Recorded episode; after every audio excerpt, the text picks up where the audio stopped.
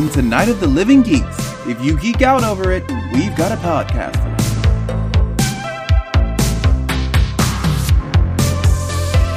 Hello, everyone, and welcome to another episode of If Memory Serves. Man, it's episode 35 already. We're talking about our Robotech memories. I'm Taylor, and with me, as he is every month when we wander back through the hazy halls of our memories growing up in the Bay Area in the 80s and the 90s, he's, well, he's the Veritech fighter to my SDF one this month. It's my brother Seb. Seb, how's it going? Taylor, ladies and gentlemen, hi. How are you? I'm good. How are you doing? Pretty good. It's been it, it's been about two months since we've last recorded together. It feels like uh, we had our episode last. That's right. month. It has been. kind of our our summer hiatus episode, sort of. Uh, great episode, by the way. Uh, t- I tip my hat to you if I wore a hat. Thank you. Um, but it's really good to be back in the saddle with you. And uh, how have you been for the past two months? Um, busy for the most part. Uh, it's it's been back to school. Uh, the world has continued being a horrible pit of chaosness. um, but there's been some good stuff in there as well. Okay. Um, and there's also been some horrible stuff in there too. So, I mean, it's really it's a mixed bag. It's 2020. What are you going to do? it is a pretty um, wacky year. This is You know, we we started. It, it is, yeah. You know, um, we we started the month by um, actually seeing each other. for for the first time I think this calendar year. Yeah, over at mom and dad's, we did a little social distance Yes. uh, uh, birthday celebration, um, and it was it was pretty sweet. Yeah, just a, a little bit of a hangout, and yeah, yeah, that was nice to see you. I, and and you're right, we hadn't seen each other since we recorded our live episode, uh, our commentary for Back to the Beach. Back to the beach. That's right. um, which is kind of insane when you think about it. Oh man. Um, so yeah, that was nice. Thank you for bringing the Red Bus Brew down for me. That's delicious. Wonderful. Um, it's all gone. Um, and then yeah, it started started September uh, by losing our cat Memers to cancer. I'm sorry for your loss. Um, of course, listeners to our podcast will Thank know you. that Memers the cat was almost like our honorary third chair. He, we heard him in the background so often on so many episodes. Uh, but I mean, we, we Absolutely. love Godspeed, Memer. We love you wherever you are. Um, yeah. Well, right now he's on the mantle there you go. because because we got ashes, Yeah. um, not because we had him stuffed or anything. Okay. Um, but it probably won't be too long, and we're gonna have cats again. I mean, I think that's a given. Oh, really? Okay. Cool. Cool. Yeah. Yeah. Um, so we'll we'll see how that goes. We're we're doing some looking around already a little bit. We Mm. we kind of like having animals in our lives, so Mm-hmm. Okay. definitely. Um, well, you know, previously on if memory serves, we should uh, point out the fact that I believe last month, maybe it was earlier in September, um, that uh, Dame Diana Rigg of Avengers fame, she is even in Doctor Who, she is in so many wonderful things. Uh, passed away, I believe, at the age of 82, if I'm not mistaken. Yeah, I just we had I had to mention this. I think I, I, I could I could almost swear that that I mentioned her in one of our previous uh, Valentine's Day episodes as someone I have and had had a, a pretty big crush on growing up, like I'm sure millions of other human beings. Um, but you know, incredibly talented actor. Um, you know, just a real real character, um, real classy person. Um, and you know, we've lost so many people celebrities and just ordinary folk this year, but this one just one kind of felt like it hit a little closer to home than most of the others. So, um, but you know, uh, I totally get it. yeah, um, I, I'm not a huge James Bond guy, but she was basically the Bond girl in my favorite all-time uh, James Bond film. Um, it, the, she's the only Bond girl that James Bond ever Mhm. married. You know, it was the so I mean, it, it's I don't know. She's just she was just awesome. You know, she was great. Um, I get it. but yeah, I had to, Yeah. throw that into the show notes. Um, and uh, let's see what else. No, ab- absolutely worthwhile. We talked about it on Podcastica too. Oh, really? Okay, yeah. Was she in? No, she was. So she was in a little doc, a little bit of Doctor Who, um, or She she was in one uh, Eleventh Doctor episode. really? Wow, good for her. That's awesome. She's touched so many different awesome Yep. franchises when Yep. you think about it. You know, yeah, totally cool, totally cool. Oh, definitely.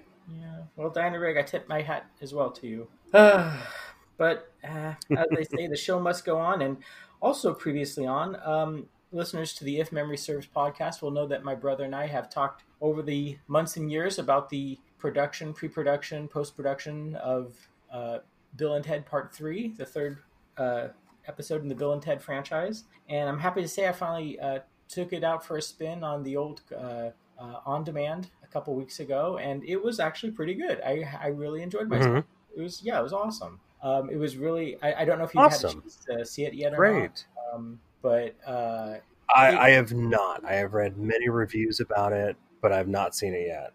I'll have to say I was really touched by a lot of the the minor characters and actors that they they managed to bring back. Um, so that was pretty fun.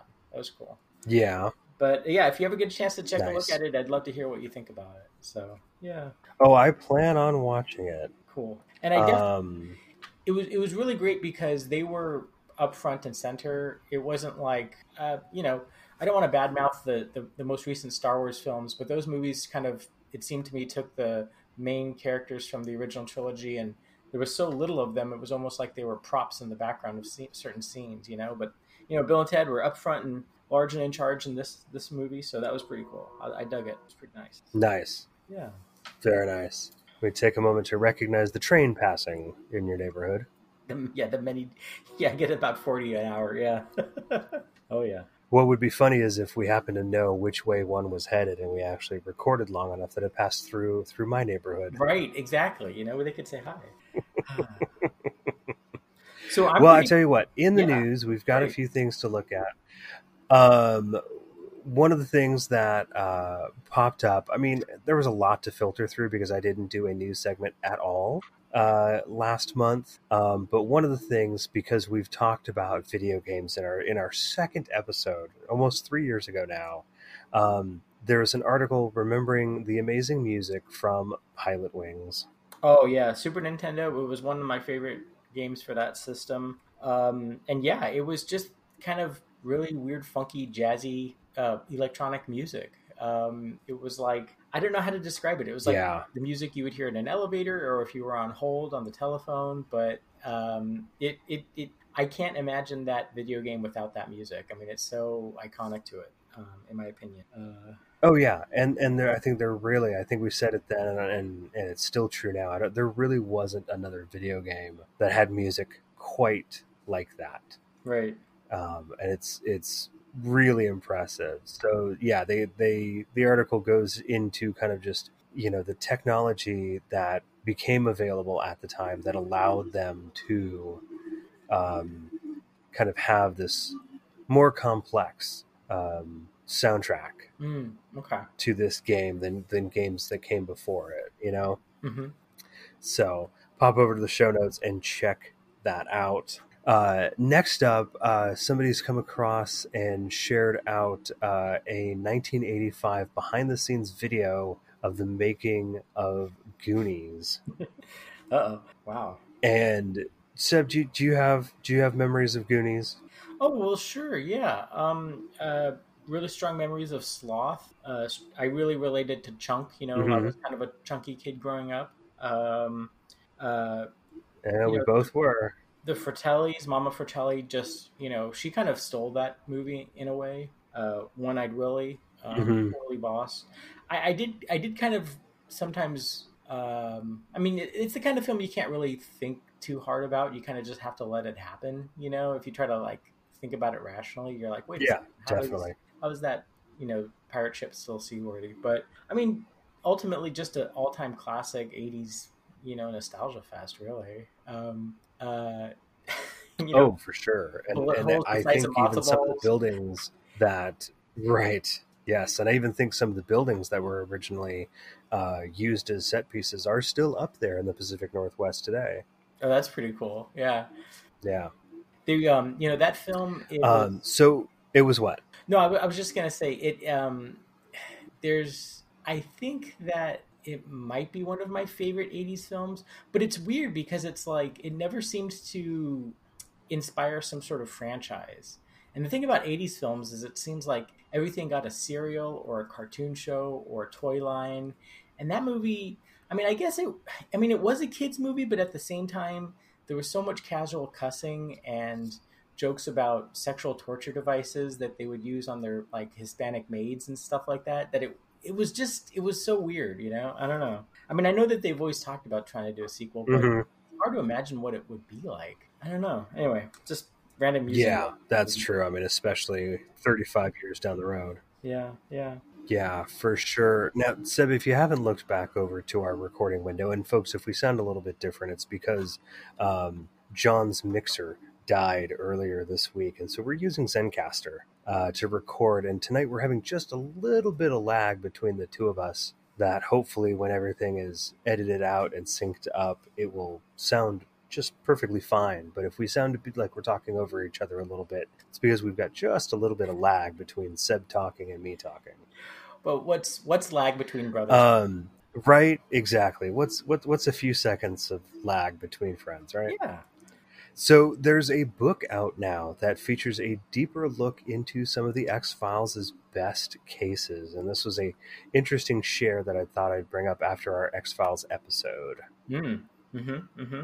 Yeah. I I um. Um, and so I was just going to say that the book is is out now. Came out in the middle of September, um, and it uh, features just a lot of in depth look and um, some props and actual paperwork from some of the show's best cases. But Seb, I've got a feeling you were going to bring up an interesting bit of uh, X Files trivia that you've been following on the internet, if I'm not mistaken. Oh yeah, there's a um, there's a gentleman who is a big time collector of X Files props and memorabilia. Um, he has actually a Facebook page um, dedicated to his collection, and for some reason, I think because he takes a lot of these materials, tries to preserve them, and especially takes them on the road to like different conventions so fans can enjoy them. I think he's built a pretty close relationship with X Files Mhm. creator Chris Carter, um, and Carter apparently gives him a lot of the original props. And I think over the past two or three weeks, um, uh, Chris Carter has provided this gentleman with a sh- an entire shipping crate full of just everything that Chris Carter had, apparently, as far as I can see. And this gentleman, it's been really fascinating. He's been live streaming on Facebook the unpacking of this shipping crate. And every other couple days, he'll throw something up on Facebook where it's like he'll have, you know, the other day he he had a um, uh, a cardboard tube that contained the original "I Want to Believe" poster from Fox Mulder's office, you know, on the set. You know what I mean? Um, just really Man. iconic pieces. Mhm. Um, you know, like Chris Carter's like personal laptops that he used used to like write all the stuff, and they still run. And it's just, it's a really, it's it's it's super fascinating. It's just, it's really interesting, and it's it's really great because it sounds like this guy. He's such a um, fan that he wants to like make these things available to the public in some sort of museum setting or something like that. So that's really cool that there's this book that's coming out that kind of looks at props and stuff like that too. So that's that's pretty awesome. I love it. Nice. That's that's fantastic. Yeah, that's really neat. And this next piece Well, of news, Well lastly, Oh, go uh, go ahead, Seb. Oh, this next piece of news really kind of bummed me out. I, I, I saw what you had here. Um, Yeah, tell us about it. well, it looks like Ron Cobb, the designer of many iconic movie props from the 70s and 80s, had passed away. Um, according to the link here, he was 83. I believe he designed, um, amongst other things, uh, the DeLorean from the Back to the Future franchise, the Time Machine, if I'm not mistaken. Hmm Yeah. So, and that's just, you know, it's so iconic, you know. I mean, were there other um, really amazing designs that that that you had read about that he had he had come up with or Well, yeah, sure. I mean, he worked uh, with a lot of the um, Alien franchise, right? so the Okay. whole the whole xenomorph, Mhm. Mhm. um, uh, the ship of the Nostromo. Um, I think he did some work with um, Raiders of the Lost Ark. Mhm. Yeah, um, really a number stuff, of yeah. very iconic films, and and even yeah, E.T. Um, you know, and and even before that, he was a um, he was a cartoonist. Oh, okay, interesting. I could see that. I could see how a cartoonist could could Yeah, to movie production design. Yeah. Well, yeah. Ron Cobb, we So uh, you know, uh, definitely, yeah. Definitely salute you, and and a lot of iconic stuff that we remember growing up from film uh, and stuff. We have him to thank for it. So. Mhm. uh, check out the article about that. Check out some of his designs in the show notes there. And in the meantime, it is time to uh, cue the dramatic theme music because I listened to it just today. It is time to talk about our Robotech memories. Here we go. Ah, Robotech. What do we, where do we begin? How do we how do we even begin to uh, discuss the brilliance, the the epic sweep of Robotech? I mean, I guess I guess one place we could start would be to kind of kind of try to summarize just what the heck it even was for maybe some of our listeners who may not have grown up with it or didn't watch it or maybe don't fully remember it, I suppose. Um, and you have some great information here in the show, mm-hmm. kind of about the uh, the genesis of the history of Robotech, because as our listeners tonight are going to learn, it's it's in a way it's kind of convoluted and and it kind of weaves in and out. Um, essentially, there was in the mid 1980s um, uh, a, a, cartoon show that was shown on American television that Taylor and I fell in love with, like you know millions of other you know American boys and girls across the country at the time. Um, and it was a cartoon show called Robotech. Um, the basic, and it was a Japanese animation um, production, and basically the the main idea was it was kind of a space opera, and you had the good guys, which were humans. Uh, of course, this was set in the future, um, battling the bad guys, which were aliens. So, in that sense, it's it's easy to comprehend what we're talking about. The weirdness, I guess, kind of crops up is in the fact that this cartoon show shown in the United States actually started out life as three separate, independent, and unrelated cartoon series in Japan that were taken by American producers, redubbed into English, and some of the um, uh, plots of the different franchises were sort of changed in order to kind of weld these unrelated properties into one unified grand um, universe, I guess you might say. Um, which I think I think it's still something that's incredibly controversial among fans of Japanese animation to this day. From what I can understand, I think there's a lot of people who look at the American version of Robotech and they recognize it as something that got millions of people interested in Japanese animation. Um, and then you have a kind of another group of fans who kind of really respect the original Japanese productions, and now they look at what was done in America in terms of you know changing storylines and characters and things like this. And they kind of regard it as almost like an act of violence against an original classic, and, and, and, and almost like the American version is like a bastardized version of the original. Um, eh, personally, I mean, speaking for myself, I really um, enjoyed the the American version. Um, even as a little kid, I really didn't understand that. I mean, I understood it was something coming from Japan that was dubbed into English, but I didn't understand that it wasn't what the Japanese viewers were seeing or had seen was really in any way different than what I was seeing. I guess. Um, and, and there's there's so much to it. There's so much to Robotech. I mean, one thing to say, I guess, is one of the big aspects of the cartoon franchise is the fact that the the good guys, the humans, are um, operating giant building-sized robots that the humans pilot from within. Um, robots that have all sorts of funny names like you know Spartans and Defenders. Probably the most famous of these robots is called the Valkyrie, which is a big robot that walks around and it looks like a person, but it can also transform like a transformer. We had our transformer episode a couple months ago. It can transform into what essentially looks like an F-14 Tomcat fighter jet but it's all it's actually a fighter jet that can actually fly through the vacuum of space. Um, but it's an amazingly awesome um, design, image, toy, cartoon vehicle, I guess. Um, Tay, I mean, you were, I mean, you were right there with me in the sense that we thought it was a pretty badass, cool looking thing, right? Oh, absolutely. I mean, I, I think for me personally, um, Robotech was unlike like anything that we watched. I mean, it was it was drama. It mm-hmm. wasn't um, Muppet Babies. you know, it wasn't uh, uh, uh, Looney Tunes. Mm-hmm. Um, there was a very seriousness to the plot line, even if they took like three different animes and smashed them together because mm-hmm. I don't know, we're Americans, we just smash things together until it works. um, to make that uh, plot line. Now, I didn't, I didn't know about any of that until I was an adult. It's not something I was aware of as like you know uh, uh, an eight or nine year old mm-hmm. um, because we would get home from school and it, it, it, was on channel 44 which is KBHK back in the days. It was Mhm. three thirty in the afternoon. It'd be like the first thing we'd watch after getting home from school. Yep.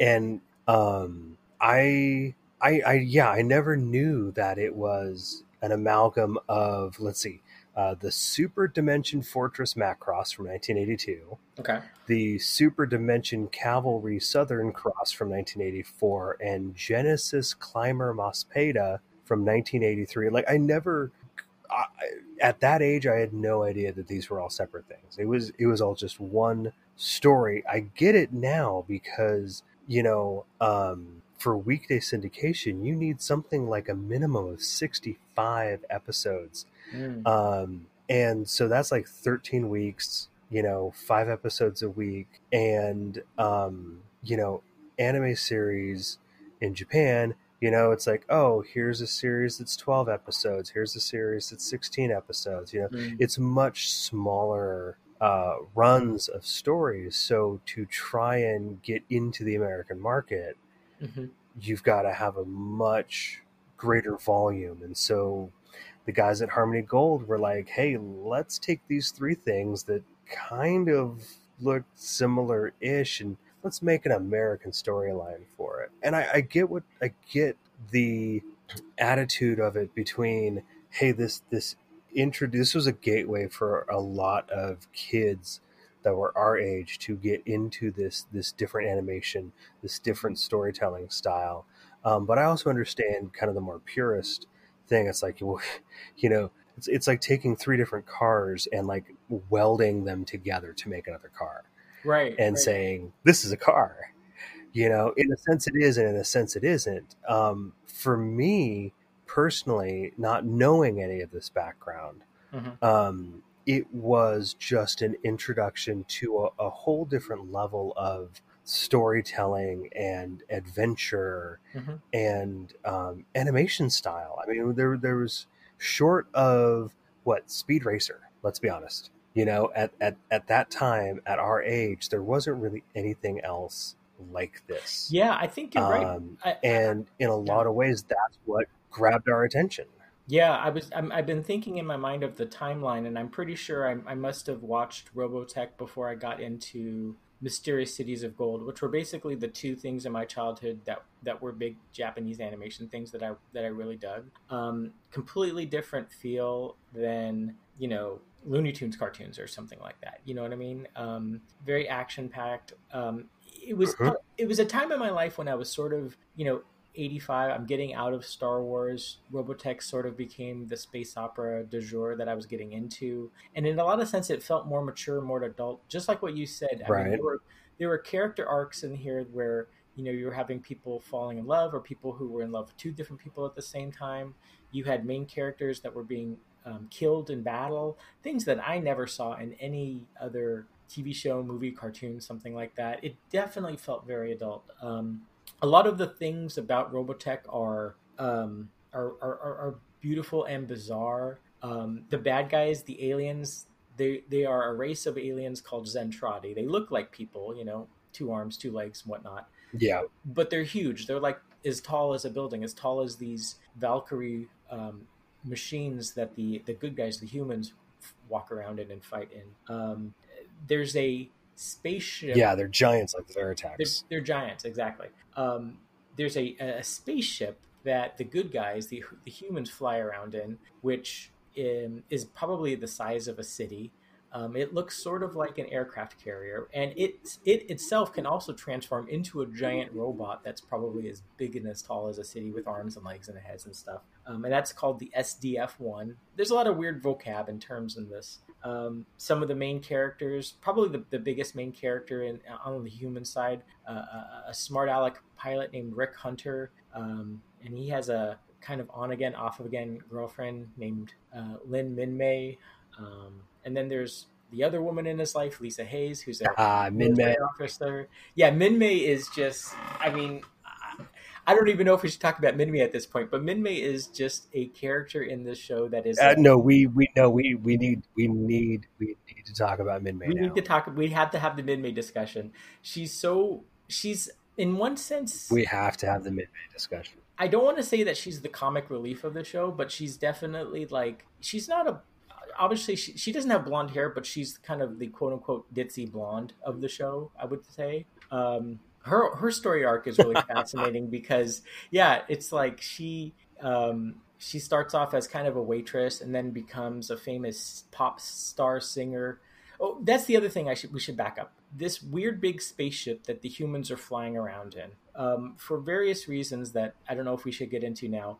In the belly of that spaceship is an entire civilian city with buildings and public buses and parks and restaurants, and there's all these people living inside the belly of this spaceship. Um, and Minmay is one of these civilians. Um, she eventually becomes kind of like a pop star and a movie star, and she becomes really famous. Um, spoiler alert: eventually, the music she starts to sing sort of becomes a weapon in the fight against the aliens because the aliens don't understand human emotions, and all of a sudden they start getting feeling emotional about things because of her music and yada yada. Um, I mean, even as a little kid, I remember that Minmay was just sort of like just you know just too much, you know, because she's very fickle, very weird. Um, I mean, do you have any Minmay me- memories? Uh, oh well, I mean, yeah, I mean, Minmay was. I don't want to say was something of a joke in our family, but but she was a character who it was it was a little easy just to make jokes of. Like I remember like mom making some sort of Minmay jokes, and I remember what they were now, of course. But um, you know, it, it. I mean, yeah. I mean, really. Long story short, long time ago, the spaceship crashes on Earth. Right. And obviously, humans don't understand what it is, but they start working on it. They fix it back up, and literally the entire like island, I think of Macross, grows up around it. Yeah. And so, yeah, that's how we've got this city in the belly of the beast here.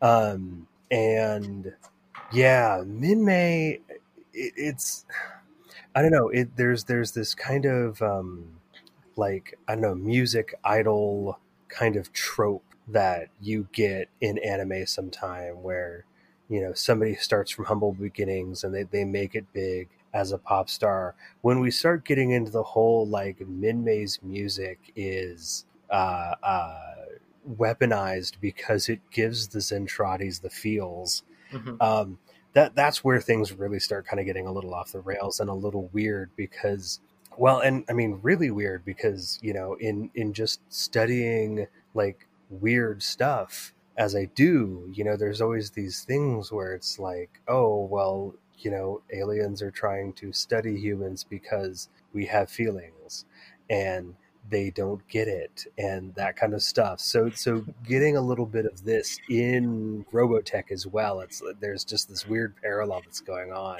Um, yeah, but, yeah, but Minmay was just yeah a little bit of comic relief. Um, yeah, yeah yeah the aliens in this movie in this cartoon show are just so out there because like i mean there's one episode when the aliens basically kidnap our heroes, the humans, Rick Hunter, Lisa Hayes, and some other guy, and they basically like try to force them to like make out, and they like react like they're ten year olds, like they're grossed out by the whole thing. It's really bizarre and funny at the same time. Um, it's it's it's it's crazy. It's like grabbing the dolls and smashing them together, being kiss now, kiss now, kiss now. Yeah, right, exactly. Um, I mean, it's it's a whacked out show. I mean, Taylor, you're exactly right. The the humans find this mysterious alien spaceship that they rebuild to make their own spaceship. And then, you know, the aliens attack Earth, and because of some sort of weird alien technology, of course, the big spaceship, the SDF 1, gets, you know, mysteriously transported all the way out to the uh, outer rim of the solar system near Jupiter. And inside the belly of the spaceship is, is a chunk of this city um, that's now stuck in in the spaceship. It's actually kind of crazy because there's a whole small story arc near the first couple episodes where um, Rick Hunter, our hero, and Lynn Minmay are kind of stuck inside the big spaceship, and they're trying to like find their way out to the rest of the crew. Um, and they're running out of food, they're running out of water, and there's right. one really bizarre thing that one of the things that stands out in my memory the most. And I actually rewatched Macross about you know maybe in 2017, you know. Um, but one of the biggest memories I had as a little kid was this really bizarre part where um, they think that they're going to starve walking through the inside of this big spaceship and they luckily find a giant tuna that had been transported along with the uh, spaceship out near pluto and they managed to try to bring this you know big tuna in through a, an airlock and uh, the airlock closes and it cuts off the tuna's head, and so they have to eat the tuna's head. But the thing was, the tuna, the head of the tuna was like I don't know. It almost seemed like the size of a small Volkswagen. I mean, it was. I mean, for all I know, maybe tuna in Japan are that large. I don't know. But as a little kid, I just didn't understand why was there a giant a fish this big. Like I thought it had something to do with the aliens the Zentradis because they're so huge. As I think one of the things we're going to learn about tonight is that a lot of my memories of this cartoon show related to the theme of I didn't understand how the scale or size of different things related to each other. There's a couple more things I'm going to talk, mention that relate to that theme as we go along tonight. Um, but you know, something that you mentioned that really stuck. Well, one thing I think is worth noting. Yeah is that um, honestly, I, I, think it was more a fact of the the Zentradi were just big fans of the song Fishheads. yes, exactly right. Um, and and they definitely, you know, this fish had definitely kept them alive. So I guess I guess you can't complain that much. Um, it it did. So we can't, you know, we can't complain about that.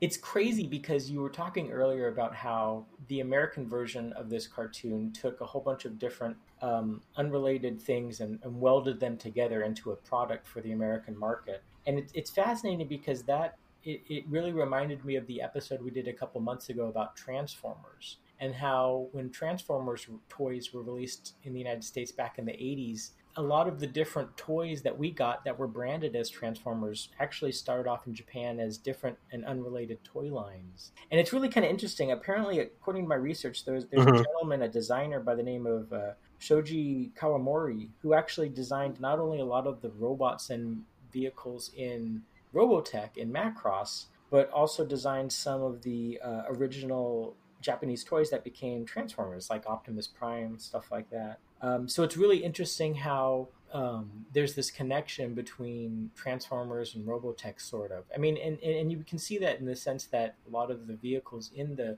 Robotech cartoon actually transform from vehicles into big fighting robots, basically. Um, and it's it's kind of weird because the the the all of the weird like licensing stuff that I wasn't even cognizant of as a little kid. Looking back now with like what we can find out on the internet, I mean it's it's interesting because in Japan there was the main Robotech toy basically, the, the transforming jet aircraft spaceship, the Valkyrie, that could transform into a walking fighting robot. And apparently, like when Matchbox released a lot of toys in the United States for the Robotech cartoon, they were unable to get the rights to release that main toy because I guess from what I can tell, Hasbro beat him to the punch and actually licensed that toy to release under the Transformers label as I think his name was Jetfire actually, um, which is really bizarre because it's like you go to the okay. store, you're looking for, you know, you're it's 1987 or something, you know, you're you're eight years old.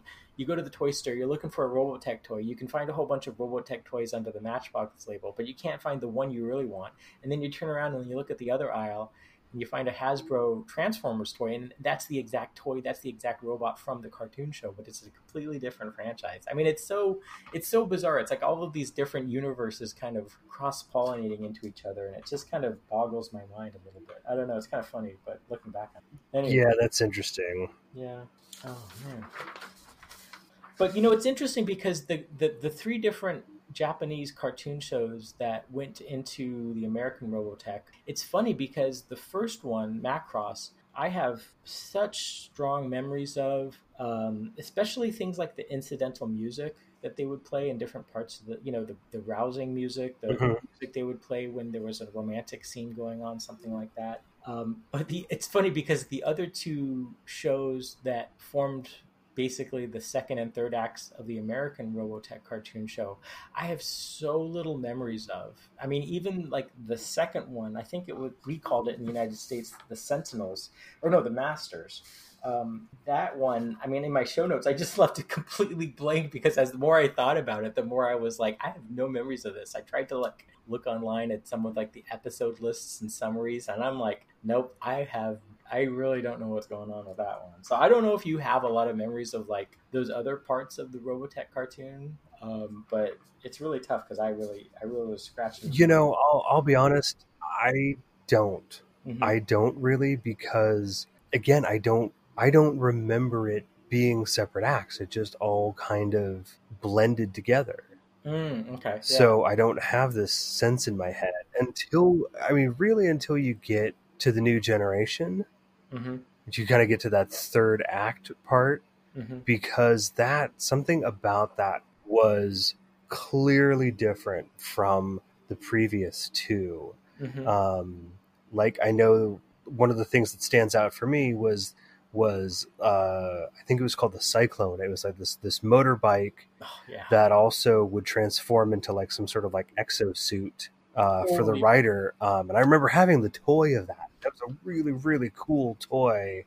Totally cool um, toy. Totally cool design. So I, I I have memories of that being separate. hmm hmm Um, but the the whole second act, um, I, I, I- I think in my mind it, it, it's just the first two just kind of blend together. So I don't really have separate memories of that. Yeah, and it was really weird too. I mean, I, I can I guess I can remember as a kid thinking that it was kind of weird. In the first bit, you had the bad guys being these alien, giant human-looking aliens called Zentradi, um, and then you get into the third act, you know, where the the aliens are these giant crab-looking dudes called Invid. And I think I had an Invid toy, if I'm not mistaken, a Yes. Matchbox Invid toy. But it was just kind of weird because I'm thinking, okay, well, I guess the bad guys are now big giant crabs that walk around, you know? And and you know i don't want to say that dismissively. God bless japan. Thank you so much for giving me you know cartoons where aliens are the bad guys and they're giant crabs walking around. I mean that's just so i don't know where that comes from. It's so cool. It's so funny and it's so bizarre. I just think it's wonderful you know? Um because I kind of feel that if there was an American Yeah. television production company and somebody walked into the room and pitched that idea, they'd probably be escorted from the building. I don't know. It's just me. I just have that feeling. Um, No, I, I think you were I think you were spot on with that. There there are so many things that would not fly in an American um, writer's room or, or, or on an American network um, that t- can totally happen as you know the the the, the Japanese plot lines. There's there's stuff that is so bizarre. I mean, I I, I kind of dove into watching some anime over the summer because there just really wasn't anything else to watch mm, on. TV that I was finding interesting. And some of the stuff where it's like, you know, I'm watching a show and the plot line's going along, and then okay, here's this twist, and I'm like, wow, I no, I would not have even guessed Mhm. that was coming. That is so out there, you know. Like here's here's the thing where, uh, yeah, um, aliens are actually living clothes, and they're trying to take over humanity, and I'm like, wait, what? it's perfect. It's great. I mean, there's So sure, giant crabs, why not? I know, why not? like- it, it, it kind of worked for a child's mentality or child's psyche. I think you know, it just was like, okay, you know, crabs are, are bad guys. I guess I can kind of see that. You know, um, I mean, there's so many. There's so many. um, Sure.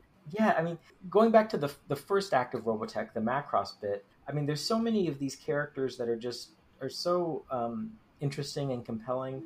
Um, you know, I think there's a lot of people that talk about the love triangle between Rick Hunter, Minmay, and Lisa Hayes, the kind of uh, curmudgeon um, military officer. But there's this one little um, uh, little story arc that I just absolutely love. There's a there's a human, um, and he's a fighter pilot named Max Sterling, and he's an ace fighter pilot, and he actually falls in love and Yes. actually one of these Zentradi alien bad guys, a lady spy named Miria, and there's this amazing. Um, couple episode story arc where the two of them are basically you know fighter pilots on the opposing side of Great War and they're both aces and neither one has been beaten essentially and max manages to essentially beat her on several attempts or several encounters you might say you know dogfights and things like that and and so apparently what happens is Miria is taken by the leadership of the Zentradi aliens and sent as a spy into the SDF-1, the human spaceship. And it's fascinating because you're thinking, wait a second, the aliens are as tall as a three-story building. How is this going to work? Well, apparently the Zentradi aliens are able to shrink their species to be just as small as a human. So again, we're getting back to the whole thing about where as a little kid, I might have missed one or two episodes, and I'm thinking, wait a second, five three, three episodes ago she was as tall as a three-story house. Now she's five foot seven. What's going on here? But it's so great because basically what happens is, Yeah. you know, they're inside this spaceship where there's a, again, there's a city inside the spaceship. So they're at a, of course, a video game arcade, and they end up playing um, some sort of fighter game, arcade video game against each other. And Miria, this alien spy, realizes that the person she's playing the video game against, Max Sterling, must be the pilot that she's had so many dogfights with. And eva- eventually, like you know, she's she she's so you know distraught over the fact that there's somebody who's a better fighter pilot than her that they eventually go on a date, but she intends to like stab him to death on their first date or something like that. But then I guess they kiss and she falls in love with him and they get married and they have a kid. And the kid actually supposedly, according to the the, the American folks who produced the Robotech cartoon show, she grows up to be kind of the protagonist of the second act of the of the Robotech cartoon show, the Masters bit. But anyway, I, I just love I just love that little bit of story arc so much better than the Rick Minmay Lisa stuff because that one's more like a soap opera and this one's more like a barroom brawl kind of situation, you know. Um, totally cool. Uh, Max Sterling. Yeah, I can see that. yeah, he flew with this like really badass Valkyrie fighter jet that was like um, Robin Eggs blue almost. And I at my work, I only have three Okay. I only have three toys on my computer desk, and two of them are Robotech toys, and one of them is, is his little uh, jet airplane, which is something I really, uh, really adore. Oh, nice. Yeah, um, but yeah, I mean the the this. I always, I always liked, I always liked the um because the the Veritech fighters they could either be jet mode, full like robot mode, or they had this halfway in between mode, which was like I'm a jet but I've got legs, legs and I always arms, liked right? that the best. Yeah, I think they called it Yeah, right. Legs and arms, but I'm a jet. right, but you're the jet. You're the body of the jet. Sure, Yeah, it's it's it's it's a weird concept. I mean, I almost but I, I always liked that. I don't know why. Oh, it's totally badass. Yeah. I mean, it's the kind of thing that basically, if you're like in the fifth grade and you're the back of the class and you're goofing off and you're just sketching stuff, this is the kind of stuff you're going to sketch a jet airplane with arms and legs and a big gun, like blowing stuff up. I mean, it Yeah. really, it really caught that Yes, kind of nine year old that's exactly right. on the edge of puberty kind of thing going on, you know? Um, totally badass. Um, Yeah, uh, one of the, um, the the main vehicle that the the aliens, the Zentradi, fly around in and try to blow stuff up is this weird looking thing that doesn't look anything like a jet plane. It's called a battle pod, and it's this really bizarre thing that looks like a light bulb with Yes. two chicken legs on it. I mean, it almost kind of looks like that thing from the Return of the Jedi that like the Ewoks try to blow up. You know, those like little things that walk around and blow people up. You know, that big robot. the the ATST. Yes, exactly. Right. I mean, it's sort. I mean, that's probably the closest thing I can compare it to. I guess. You know. Um, I mean, it was totally. yeah, no, I that I mean I think that's a fair comparison. I know Kobe still has one. Mm, okay, nice. It, it, it always kind of confused me too because the good guys are basically piloting these three-story tall robots that can walk and talk and they have arms and legs and guns and of course transform into a jet plane. But the aliens they're fighting against are just as tall as those robots and yet the aliens are piloting these weird spacecraft battle pod things. So you think okay so that thing's got to be at least you know if the if the if the if the pilot's three stories tall that robot spaceship has got to be like maybe six stories tall. But it's so crazy because a lot of the animation you see the battle pods fighting the um, the valkyries the veritech fighters and it's almost like they almost are in some instances they look about the same height basically. And that was a, definitely another thing that as a little kid it didn't like sour me on the cartoon. I still dug it. I loved it. I loved the music. I loved the animation. But i remember distinctly as a kid being like wait how can they both be the same height when the pilot of one it's like this whole the whole scale thing again. It's almost like the whole thing about like in in transformers when megatron was this giant robot and he could transform into a gun but then the gun could shrink down small enough that starscream could hold him in his hand and like shoot optimus prime. It was that whole like you know um uh, Yep. you know um suspension of disbelief kind of thing. But i guess if we're dealing with giant alien crabs in the third act i mean Well, I, I have I have something that really helps. oh okay I have something that really helps with with kind of rationalizing that stuff, and it's something I've developed from many years of watching Doctor Who. okay Um, and I just I repeat to myself, it's just a show. I should really just relax. right exactly, totally. Um, Lessons from MST3K. Exactly, the legend. Um, we, we we definitely, as kids, had a lot of um, exposure to Robotech, not only on on television, but actually also our favorite um, comic book shop that Mom would take us to um, down in um, yes on El Camino Real, I believe, right? Yeah, down in Santa Clara. Right, right, yeah. That was such a great comic book shop. I remember mom was telling us something. I was asking mom before this episode, like if she had any memories of that comic book shop, and she she was telling me this whole story about how like when we were little kids, we would go on diets, and then we would have like one day a week where if we were good, we could eat like junk food and that was the day she would take us to the comic book shop. So maybe that's partly why I have such fond memories of it. Oh, interesting. I had like a whole sugar carbohydrate Pavlovian thing going on, maybe. Um, but I remember there being tons of like, um, there were like, um, I mean, there was so much, so much Robotech, Robotech stuff floating around in terms of merchandise. There were um, actual model kits made by the model company Revell, I think. Um, those were weird too because they were mm-hmm. issued under the name Robotech, and some of the models were for robots that you would see in the cartoon show, and then some of the robots in the model the line of model kits were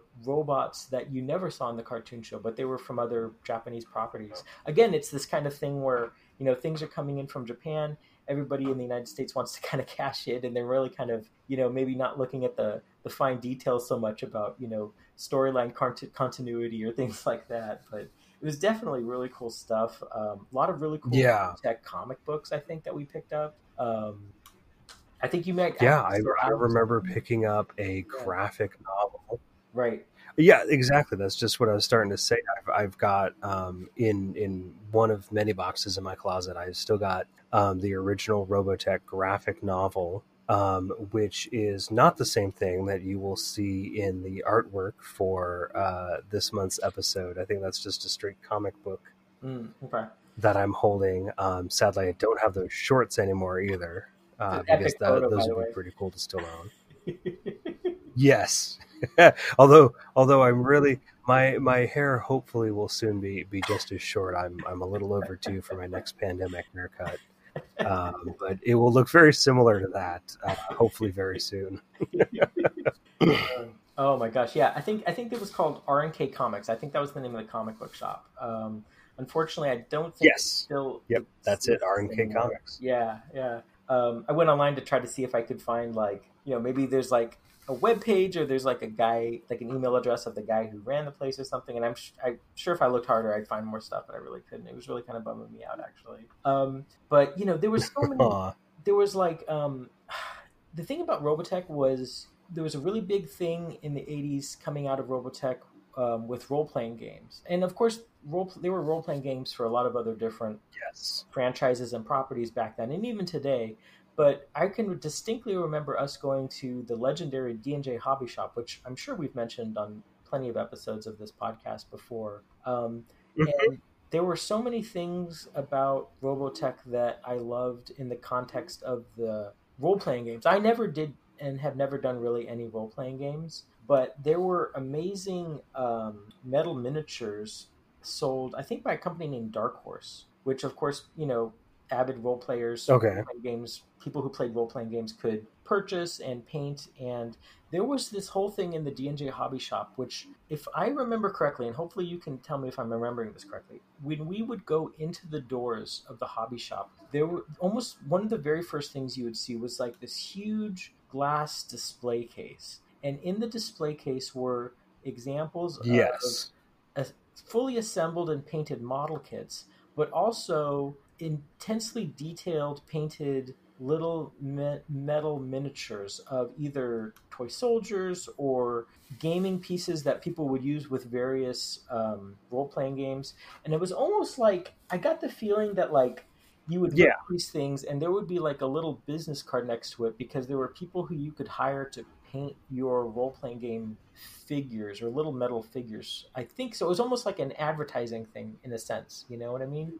And I remember as a kid, like I'd go. That wouldn't surprise me. Yeah, I would go in there, and that was like not only the first thing I'd look at, but like probably my favorite thing to look at because it was like I was seeing all these amazing either model kits or role playing game pieces already fully assembled and painted and you know every time i would try to paint like a little figure that i might buy a little lead figure at d&j hobby of course it would look horrible. I mean i didn't i don't and to this day have any artistic skills. I cannot do detail work or i don't have the hand dexterity. I can't do any of the um, you know um, weathering effects things like that. Things that i loved so much from the these little models or even like model train kits that kind of stuff. Um, there was a book that I picked up. I'm sure I picked mm-hmm. up at D&J. It might have been somewhere else. Um, it was actually a source book for role playing games, um, and this one was a Robotech one. It was called Book One Macross. It came out in November of '86, and somebody scanned it and put the whole thing online. You can pick one up pretty cheap on eBay, but I'm a cheapskate, right? So I found this thing online, and I the thing about nostalgia, the thing about this podcast especially, is every once in a while I will revisit something that I haven't either listened to or looked at or whatever for, in some cases, more than 20 years, 20, 30 years.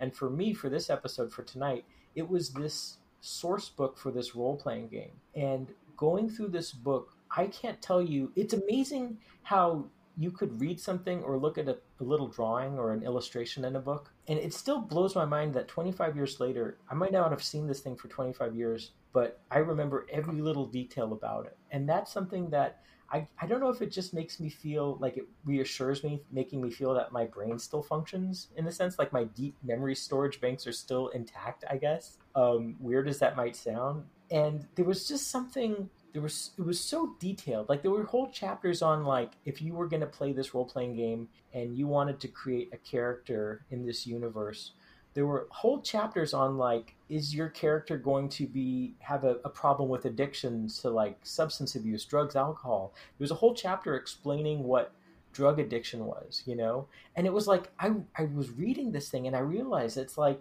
you know i probably learned more about you know issues relating to substance abuse from this role playing book than I ever learned from any like Church of Latter Day Saints like public service announcement on like Saturday morning cartoons or anything like that. You know what I mean? It was like it was almost like a the like there was something about role playing source books that was like it would be something perfect to read if you yourself wasn't a, weren't a human being and you wanted to learn what you know you know mental health issues were all about or physical strength was all about or you know that kind of stuff. It was so detailed and so i just loved reading this book. It was just so cool because it just fit into this whole robotech universe and it answered so many bizarre questions that the cartoon show raised in my mind and then left me hanging because either it didn't explain it or because the american translators of the cartoon show decided not to really you know delve into one particular to- topic or aspect or something like this. And so for me, for tonight's episode, this like role playing game source book was just like I can't tell you like the emotions I had going through this thing. It's just even now I still look at it and it just gives me goosebumps. I guess I don't know. I'm sorry to go on and on like this, but I'm gushing at this point. Please stop me. Yeah. It, no, no, no. You're fine. You're fine. It, it, it. I'll gladly stop you because um, I want to kind of comment on the the role playing guide here. Uh, looking at the cover, I mean, I remember this. You remember the cover at least? Right? I totally remember this. Yeah. Um, I remember the cover at least. Yeah. Um, yeah. I didn't. I didn't dive too far into the pages just uh-huh. because you know we're recording right now and we have lag as it is, so I don't sure. want to stress the bandwidth any more than we already are. Right. Um, but I I do have recollections of that book, and I I never really got into role playing games either, as much as I I think they're cool and I think I could have fun with them now as an adult. I mean, as a kid, I was like, that's way too much math and way right. too many like mm-hmm. rules for me to be able to try and follow. Yeah. Um, but I have, I now have the inkling, maybe not tomorrow, but maybe on Sunday, I'm going to try to dig into these boxes, mm. unearth the graphic novel mm-hmm. put my hands on it, and I'm God, I don't know, but that that book might still be around. Oh, if you still have that, that would be amazing because who knows? Maybe you or I like doodled in it or yeah, I it or took notes or who knows? You know, that would be amazing. Oh. Yeah, I, I don't know for sure, and I make zero guarantees. It may be long gone. Yeah. But that cover is such a recollection where I'm like, I almost think that that is somewhere Right. Yeah, it was the it was this classic image. It's I will let you know. it's like it's like deep dark black outer space and one of these there's a real famous one of these um, Valkyrie or Veritech fighters that was flown by a character named Roy Fokker, and he was basically like the big brother figure to the main character Rick Hunter. And it was this really cool looking paint design. It was like black Mhm. and white with like a skull and crossbones on it. It was totally boss. It was really great. Yeah, that's the cover of this thing.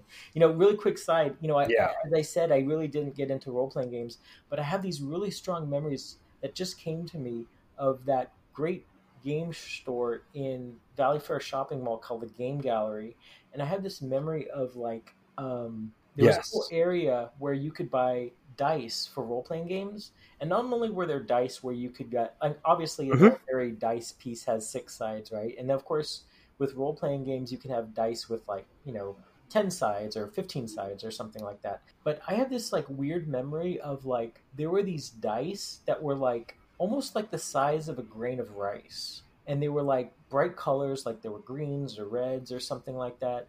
And it's this memory. I'm not sure if it's even an accurate memory. I'm not sure if it was like if that's even a thing in role playing, like the idea of having a, a, a dice piece that's that that small or something. But I just had to spit it out because I just it's this thing sometimes these memories just come to me when we talk about these things. I just had to kind of get it out before I forgot it. But and that's that that that you no no no that's fine that that's funny because i don't that's not the story i thought you were going to tell when you started into it oh, well, what did you think I was gonna? Because i i remember i don't remember grain of rice sized dice at all Okay, um, and i don't know of any game systems that would use that right. um, what i remember at one time i think you actually bought a 100 sided die oh, really? Oh, wow. That that's I. I think so. And it and it, it, it, it was it had obviously so many facets. hmm Maybe maybe it wasn't hundred, maybe it was like forty eight. It was some huge number. Right, right. That it had so many facets that if it had any more, it would just be a sphere. Right, right, Um, right, right. Yeah, it must have been And some of it wasn't small purchase. by any means. I mean, it was you'd hold it in your hand. Yeah, maybe like a like a. Not for some of these 12 games, you know. Okay. for some of these games and it, and it wasn't that big. I mean it was it was a die you could hold it in three fingers.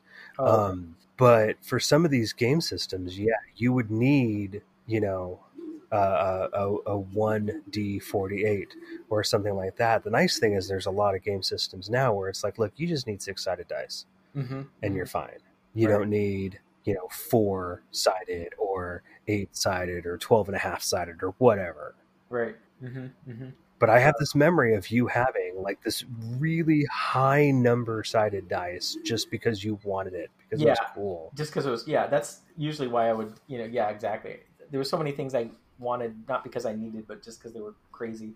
I'll have to ask mom about that. She she might remember something about that, but that's interesting. Do you remember like if it had a particular color? Yeah, it's it's a half memory at best. Okay, right, right. Uh, I my gut wants to say green.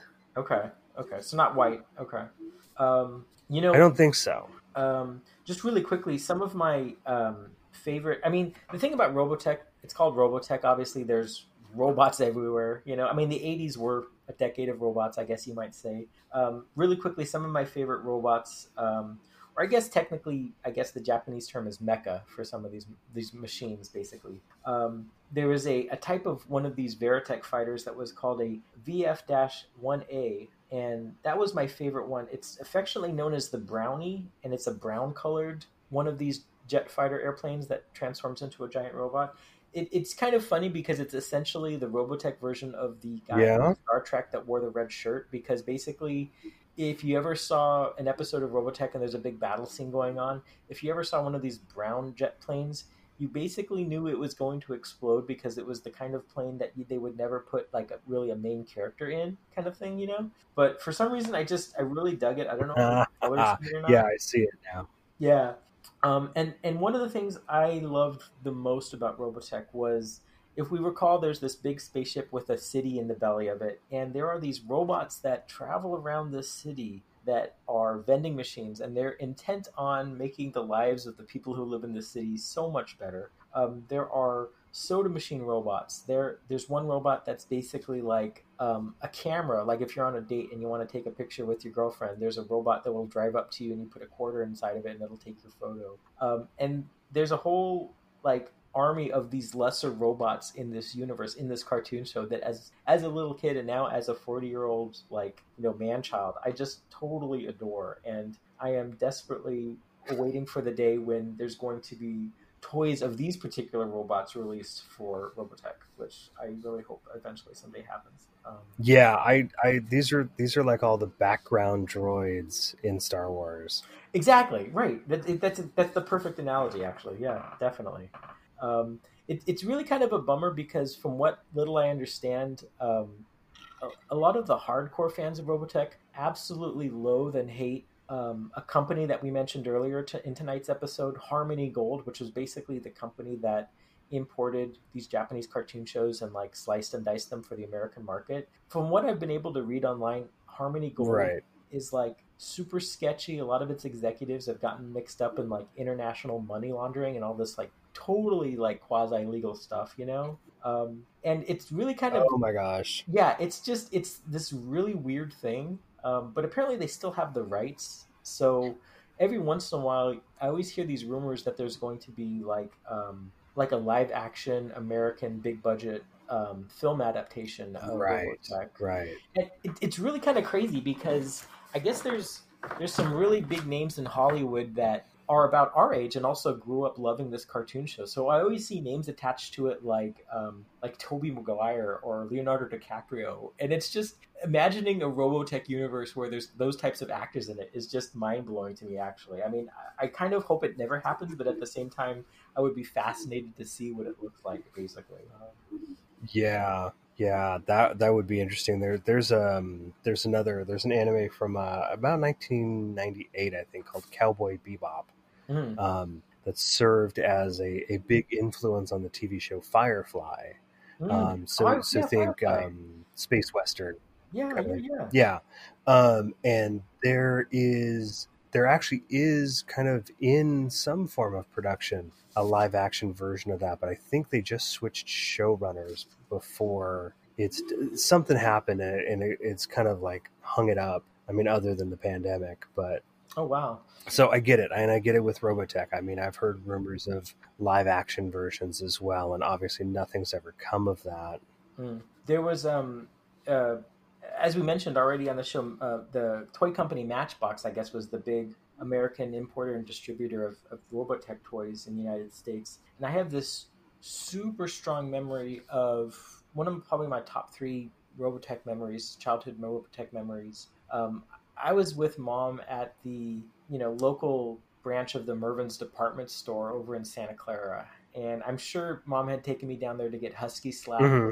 or to get new shoes for school, and I had to do the dummy walk or something like that. And it's crazy because um, I don't remember that particular Mervyn's having like a toy section or a toy aisle really, but for some reason, uh, one day yeah. there was this huge I mean, it was huge. As I mean, like I'm nine years old, so I mean, it probably wasn't that huge, right? But to me, it was this huge, like metal bin in the middle of one of. It wasn't even like on a shelf. It was like in the middle of the aisle you would walk through, and inside this bin, it was filled to the hmm. brim with a line of Robotech Matchbox toys that were. It's called. It's this diecast collector series of Civil Defense Unit mecha, and it's a 1 to 144th scale. It's basically some of the lesser fighting robots from this cartoon show.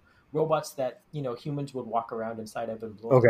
eyes, but they wouldn't really necessarily transform into jets or anything, but instead, like, their arms would be full of missiles or something like that. And they were in these, like, little gray okay. boxes, and, like, they were, like, discounted like you wouldn't believe. Like, I almost got the feeling that, like, you know, these were like overstocked from some toy store and it was almost like they got delivered to Mervyn's by mistake, and like the manager had no idea what to do with these things and just put them in this huge bin. And it was like I was going through this bin left and right, being like, like oh my god, it's like these are all like sixty nine cents. It's like mom, let's buy all of them basically. And it was like I can't tell you, it was like one of the happiest toy memories of my mm-hmm. childhood. Basically, it was so good. Oh my gosh, oh nice, totally nice. You know, um, one memory that I have, yeah, one, one memory that I have is in fourth grade.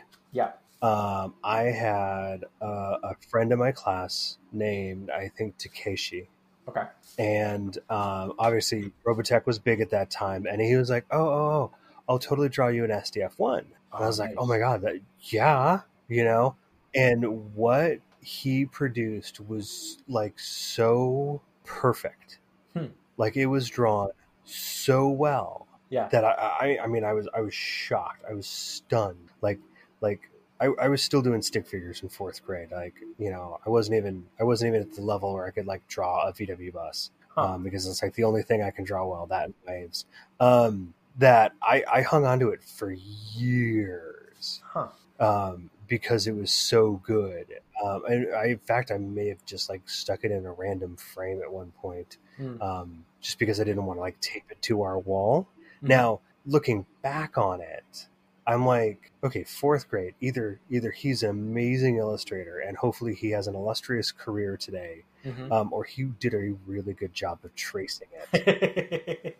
was it? Do you remember if it was binder paper? Or I'll be honest, I don't know, Oh, but it, okay. it- no, it was it was it was blank white paper. Okay. You know, it, it was like a sheet of printer paper before there was a sheet of printer paper. Was the SDF one spaceship in the spaceship configuration or the giant robot configuration? It w- it was it was in it was in its robot configuration. It was standing Okay. up. Gotcha. Okay. I have to wonder Yeah. if we have any childhood just- photos of I- like I the remember- bedroom and you can see it on the wall or something. You know. I boy, I don't know because I think I think for a lot of that time it was one of those things that I think I kept either tucked into the graphic novel or the RPG. Okay, I gotcha. But I, I've got a pretty strong feeling that it just doesn't exist anymore. Hmm. That's a cool story though. I love stuff like that. That's great. Yeah. Oh, it, yeah. It was. It was something that I was just like, like it, it was a. At that age, it was very much a prized possession. Just Right. that somebody could draw something that well. You got really into drawing though back in childhood, much more than I was ever. I think. You know. I, I, I honestly, I think I was more of a doodler Mm, okay. than a drawer or, or an artist. Um, like I would doodle on notebooks. I would doodle on my pants. I would doodle on Mhm. my shoes. I'd doodle all over my backpack. Mhm. Oh my god, so many backpacks. Um, you know, I I look at the stuff that Echo draws. Mm. You know, as a nine year old, and I'm like, no, I was a doodler. She's an Mm. artist. Okay. Okay. My you know, my- just she she's drawing a lot of dragons these days, and it's so detailed. Really, I'd love to see some of that. Yeah, yeah. Oh yeah, I'll I'll, I'll take some pictures of them. my preferred childhood um, medium, I guess you might say, was the um, ever popular, you know, brown grocery store paper sack that you would kind of cut and then tape onto one of like the public school issued textbooks for the year, basically. So you weren't going to mar the cover, and then you could, Yes. For the rest oh of your yes. You know, write your name on it. You could doodle on it. You could write notes to your friends. You could draw Robotech stuff. I mean, that was that was like I wish I Yep. had any sort of memory or image of what my drawings on those book covers looked like because that was basically your. It was almost like social currency. It was like That- that- you know principles that you could you know Oh yeah. yeah you could you could show your affiliations or your let your Absolutely. And and it's one of those things. Yeah. And and once you filled it up, you could just take it off and and fold up another you know brown paper bag from the grocery store, and and there you go.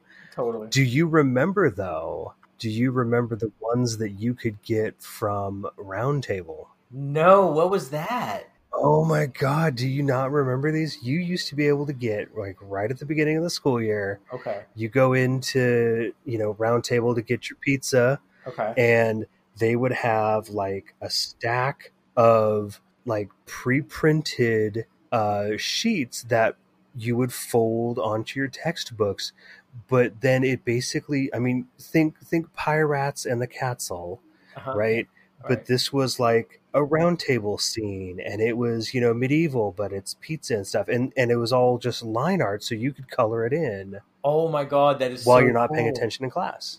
Wow, I, you, I, you know what I'm gonna Google? those were the seconds after we get off best i love those Wow, I, I have no memory of that, but I'm so excited to see if I can find an image and see if it sparks a memory. Basically, wow, I'll have to take a look at that. that that would be awesome if you could find an image i don't know why i've never thought to actually search that up myself but Yeah. yeah, if there's still anything like that out there That's awesome. it would be so cool Ah, jeez. Yeah. Can we can we can we talk a little bit about the music just for a second? I know that we kind of mentioned that it was just a great sound like theme song, but it was like Of course. it was so rousing. Yeah. You know, it was like almost like A team level theme song. really, Yes. You know? Um I mean it didn't have It's, it was very orchestral and, and Yeah. no, but but the the nature of it, it, it was it was rousing, it was swelling, it was you know um, um, almost patriotic in a sense. hmm Um, it was orchestral. It wasn't anything like you know like in a lot of other ways. It wasn't like anything else Yeah. that we were exposed to in terms of cartoons at the time. Totally, totally. Yeah. Yeah, I mean, there was something about, yeah, there was just, it was almost like, you know, we had our Saturday morning cartoons and then we had Robotech, and Robotech just felt like I'm still watching a cartoon. I'm still a kid, but I felt a little bit more, just a little bit more adult, I guess, you know? Um, Yeah. And Yeah. yeah, yeah.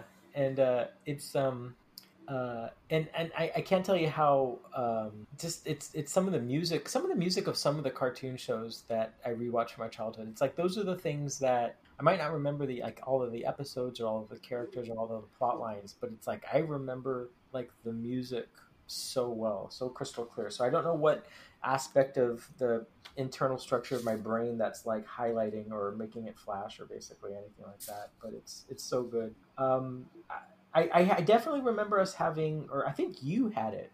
I think you had one particular Transformers or uh, Robotech toy that was um, the the Veritech fighter that we mentioned earlier, the black and white paint scheme, um, and it was like a small little guy. I think he was Mhm. like three or four inches. Yeah, tall. yeah, skull and crossbones. yeah. And I I I I, I, I I'm almost Um, sure it yours Probably say four or five, but yeah, I remember that one. Yeah, and that was a pretty cool one. That was a great toy.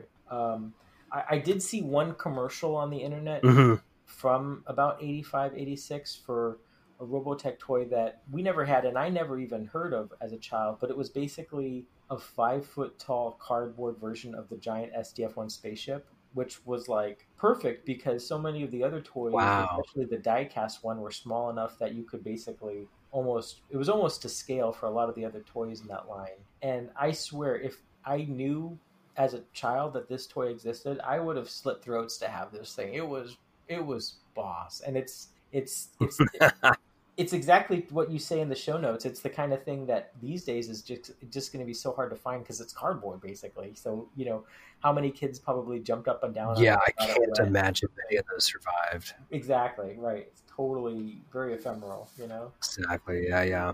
Oh my god. Jeez, Robotech. Wow. You know, there was one time I was, and this was maybe within the past five years. okay. Um, and I and I think I've got a picture of it on my Instagram account somewhere. If somebody was crazy enough to dig back through that many posts, um, but I was in the uh, Target parking lot at the Target closest to my work, Okay. and walked past a minivan and did a double take and kind of like so walked back to it and had to get a picture because the license plate is a vanity plate that said SDF1. Oh really? No way. Was it um what what Uh, dead was serious. Was it like a, a, a 21st century license plate, or was it like a really old one, like color scheme wise? Or Yeah, it was. It was. It, it was. It was one of the, the you know the California lipstick plates. One of the, the current. gotcha. It was. It was white and Yeah. you know white with the blue letters. Yeah. That's awesome. That's so good. Um, although oddly enough, in the video game that I play a lot of right now, Gran Turismo Sport, Uh-huh. um, there is a uh, what's called a livery editor where you can actually you know customize the paint and the decals and everything on a car. Okay. Um, and I just got just a wild hair one night, and there's a uh, it's technically a concept car. Hmm. Uh, it's all electric uh, Hyundai race car. It's super slick, very space age looking kind of thing. And I kind of looked at it. I said, you know what? I'm gonna make this thing look like a Veritech fighter. no way. So I went, you know, full crossbones. I did the UN Spacy logos on it.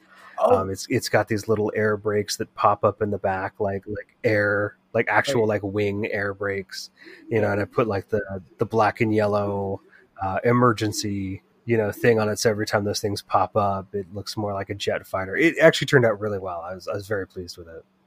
I'm so glad you mentioned that because one of the weirdest parts of Robotech for me, at least these days, I mean, not when I was a kid, like you know, in the universe of the cartoon, the Earth authorities that are basically fighting the aliens. Um, it's called UN Spacy. So UN, obviously, United Nations. That makes sense. Spacey, well, it's outer space, I guess, but it's S P A C E Y or S P S P A C Y. Anyway, it's spacey. It's not. No, there's no E. Spacey. No E. Okay. Yes, yeah.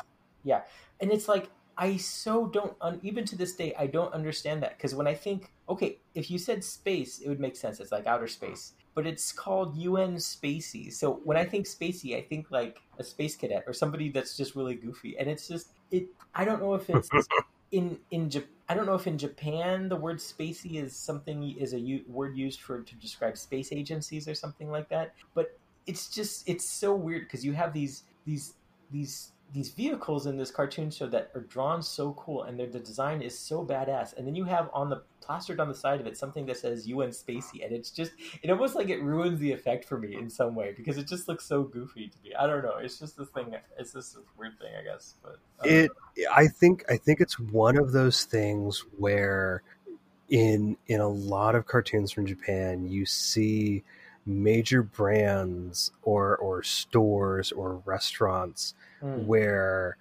they'll switch one or two letters. Mm-hmm. Um, but they'll keep everything looking basically the same. So you're like, okay, I, I know that, that, that, that that's a McDonald's, mm-hmm. even though it doesn't exactly say McDonald's. I know what you're going at, or I, I know that that's a, a Family Mart store, mm, okay. even though it doesn't exactly say Family Mart or 7 Eleven or whatever. Right. I think that might be what it is. I've never in in the research that we did for this episode, I didn't see anything explaining why it says UN spacy. I just love it. It's just one another. It's like the giant alien crab villains. You know, it's just it's this wacky thing, and it's like okay, it's UN spacy. I'll take it. Mm-hmm. Um, one yep. of the, I, I, guess the last exactly. Thing, I guess the last thing that I have tonight, it's something I, I only found just recently, so unfortunately I didn't get it in the show notes, but I just wanted to mention it really quickly. Um, there were all these great Robotech toys released in the 80s by Matchbox that a lot of them either we had or we desperately wanted to have. Um, and it, it's really, really interesting to me because there was this um, line of Robotech Match Matchbox toys that were released as basically Robotech fashion dolls. So it was almost like a Robotech line of toys aimed at girls. And it was like, it was dolls of okay. women from the cartoon show that were the same size and almost looked identical to like a Barbie doll, basically. And it there are some commercials on YouTube for these um, these girl themed Robotech toys, and they're they're called the the line was called Women of Robotech, and the commercials are so. Hmm. I don't even know how to describe them. One of the commercials stars a like five year old um, Natasha Lyonne, you know the actress who she's a really big actress. These oh, really? Yeah, yeah, yeah. Um, she's in this commercial selling these mm-hmm. like Robotech Barbie dolls, and it's like the commercials are so funny because they start off with like you know um, Lisa Hayes has just gone back, gotten back from a big space battle, blowing up all the aliens, and now she's going on a date. you know, and it's like, and it's like it's so there's something so it it it captures like the 1980s toy gender boundary line so well, which I think. Yeah. I think as a, as I a, I think in the 21st century we've sort of kind of tried to break down a lot of those artificial barriers, and I think for the best. But it's like there's something so um, maybe politically incorrect about some of these commercials. They're just so precious. I don't know. If you ever get a chance to watch any of them, I really highly recommend it. So anyway, I'll have to take a look. Yeah, yeah. Oh man. Well, Seb, anything else to say about Robotech that we have yet to say? Just folks, if, if there's anybody listening to our show that maybe is not familiar with this cartoon show, um, I mean, I know it's on a, a, lot of, maybe not a lot, but it's. I think it's on one of the main streaming services, if I'm not mistaken. Um, so if you, if I'm you pretty sure Amazon Prime. Is it on Amazon Prime? Okay, I think that sounds about right. Um, if you ever get a chance to just throw up, yeah, I'm pretty sure. Um, it's it's it's pretty interesting stuff, um, and it's it's really it's really kind of I mean it's neat because it, I think it really helped open American markets to to Japanese animation, and just there's so much today that we're just saturated with from Pokemon to all sorts of different stuff. You know, I mean, it's everywhere really. Um, and I think for the for, for the better, Yeah. it makes us a you know a more interesting culture really. So I think it's kind of neat, neat time in our history. Um, but yeah, and and I thank you so much for for for you know sharing these memories with me tonight. I mean, I just I really this is one of the highlights of my month. I always kind of meeting up with you and talking about these things and getting some of these memories down and in black and white before uh, you know before we get so old that we can't really remember anything straight. You know, um, so this has been a Yeah, well, you know, I'm 44 now, so who knows? who knows, right? Yeah, anything could happen. Ugh. Yeah, exactly. Well, next time for November on If Memory Serves, we are going to be talking about some of our Thanksgiving memories, and some of that will involve the town of Porterville, California, where we Oh. would often go to visit with family for Thanksgiving. I, I this is gonna be a memory rich episode. I'm I'm sure. Definitely. I can't wait. It for sure. I, I've, I've already got stuff coming to mind. Awesome. Very cool. Uh, Most definitely. Well, in the meantime, you can like us on Facebook and follow us at on Twitter at Memory Serves Pod. You can follow me on Twitter at Bluebox UFO, and you can follow Seb. at Clan McMuffin. Indeed, subscribe to us on iTunes, Stitcher, Spotify, wherever you consume podcasts. Just search If Memory Serves. Please give us a rate and review as well. Uh, you can subscribe to us on SoundCloud. That's soundcloud.com slash the NOTLG. Episodes drop there first, and you can also get every single episode we put out on the network. Uh, check out notlg.spreadshirt.com. Get yourself one of our sweet If Memory Serves shirts. Um, and you know what? The the message is still the same. We're in a pandemic. Support your friends who are independent artists, independent business people. Um, but if you've got a couple bucks and you want to support us on Patreon, that's patreon.com slash NOTLG. Uh, no obligation, but we always appreciate it. And if nothing else, give us a word about it. Let your friends know. We always appreciate that.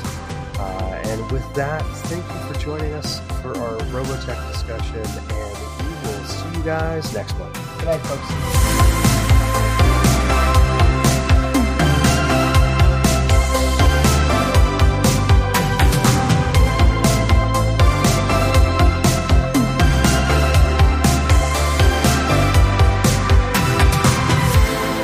Oh, there's even a button for kick. I can kick you out. Ha ha ha. I'm Oh, not going to do that. Time out.